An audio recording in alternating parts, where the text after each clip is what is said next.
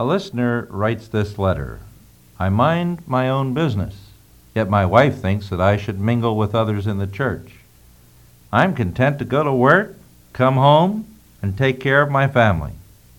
Am I right, or is she right? After all, I don't trouble anyone else, and I don't think that they should bother me either.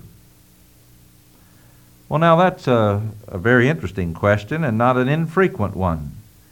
At the counseling center where we deal with people regularly and Christian people, we often find that husbands take this same position. There are times, of course, when wives do too. But very frequently, husbands do not want to socialize with others. They just want to come home after work and sit down and take it easy and forget about everybody else and everything else.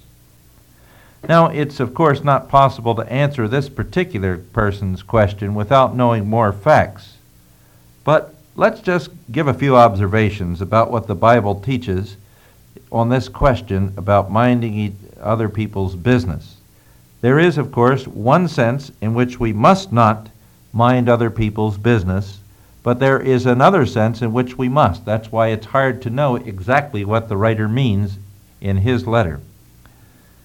For instance, in 2 Thessalonians 3:11, Paul makes it very clear that certain people who were idle, who had no jobs and who were just sort of wandering around the Christian community, were poking their noses into other people's business, and he warns them that this is wrong, that they should not become busy bodies. And when the Scripture teaches that we should not become busy bodies, looking into matters that we have no right to be poking our noses into, it's very clear that Paul is saying, mind your own business. But part of a Christian's business is, under entirely different circumstances, to look into the matters of other Christians. Let me try to explain what I'm talking about.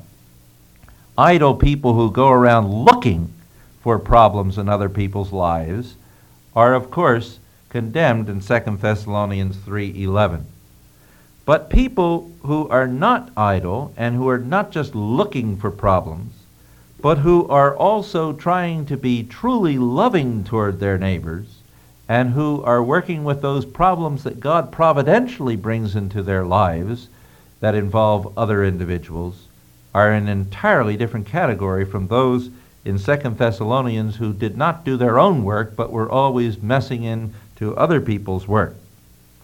For instance, if we were to be hermits, if we were trying to get out of society altogether, if we were trying to live a solitary life that had no real relationship to other Christians, that would be a direct violation of the second commandment that sums up all of the commandments. You remember the first commandment is that we are to love the Lord our God with all of our heart, all of our mind, all of our soul. But the second commandment, which is like it, is that we are to love our neighbors with the same intensity as we love ourselves, love our neighbors as ourselves. Now, the hermit may try to seclude himself in some place where he can spend deep, long hours of fellowship with God. He seeks the first commandment, but in seeking it so exclusively that he ignores the second, he cannot fulfill the second because he tries to withdraw himself from society.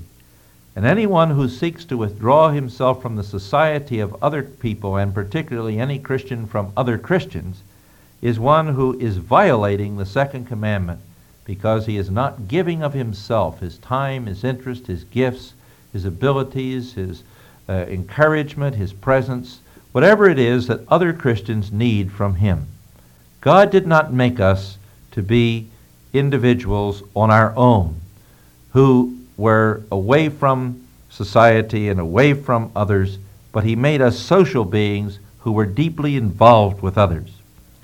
The Good Samaritan parable also shows the involvement that we must have when we run into others in the course of life who are in difficulty. We cannot walk on the other side of the street. We must get involved. And Galatians 6:1, in which Paul teaches that if we see a brother who is caught in any trespass, that we who have the Spirit of God dwelling within us are obligated to get involved in that other person's life and to help him out of his difficulty, to help extricate him from the problem in life. That involves us again. We are to restore him in a spirit of gentleness. But you see, there again, we're involved with other Christian believers. In 2 John and in 3 John, we have two letters that are written to deal with the question of hospitality. Christian people must show hospitality to one another. Hospitality was a very frequently mentioned element in the New Testament church. All through the letters you read about that kind of hospitality which was absolutely required of Christian believers toward other believers. The person who wants to mind his own business and not mingle with others and so on is an inhospitable person and does not fill the biblical requirements. Then the scriptures make it very clear that there is no lone wolf Christianity because we have a church into which we are incorporated when we come to faith in Jesus Christ. We are part of a fellowship, and Hebrews 10 verses 24 and 25 very specifically say to us that we should not forsake the assembling of ourselves together, as has become the habit of some.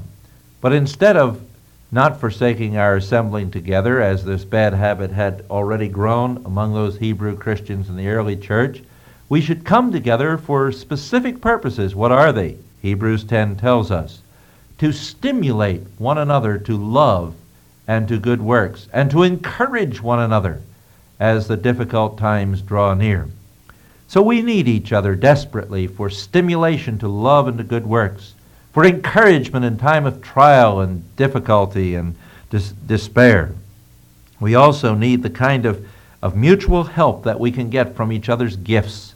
In all of the passages that deal with the gifts that God gives to individual Christians, he makes it explicitly clear that, as Ephesians 4 says, they are all given as part of one body.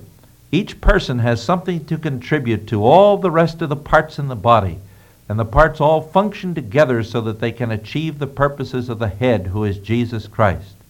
No, you cannot be a loner as a Christian. You cannot mind your own business and go your own way if that means that you will no longer mingle with others. Just stay in your own house and with a couple of people, such as your family, and no one else involved. You must become a part of other people's lives, even as they must become a part of yours.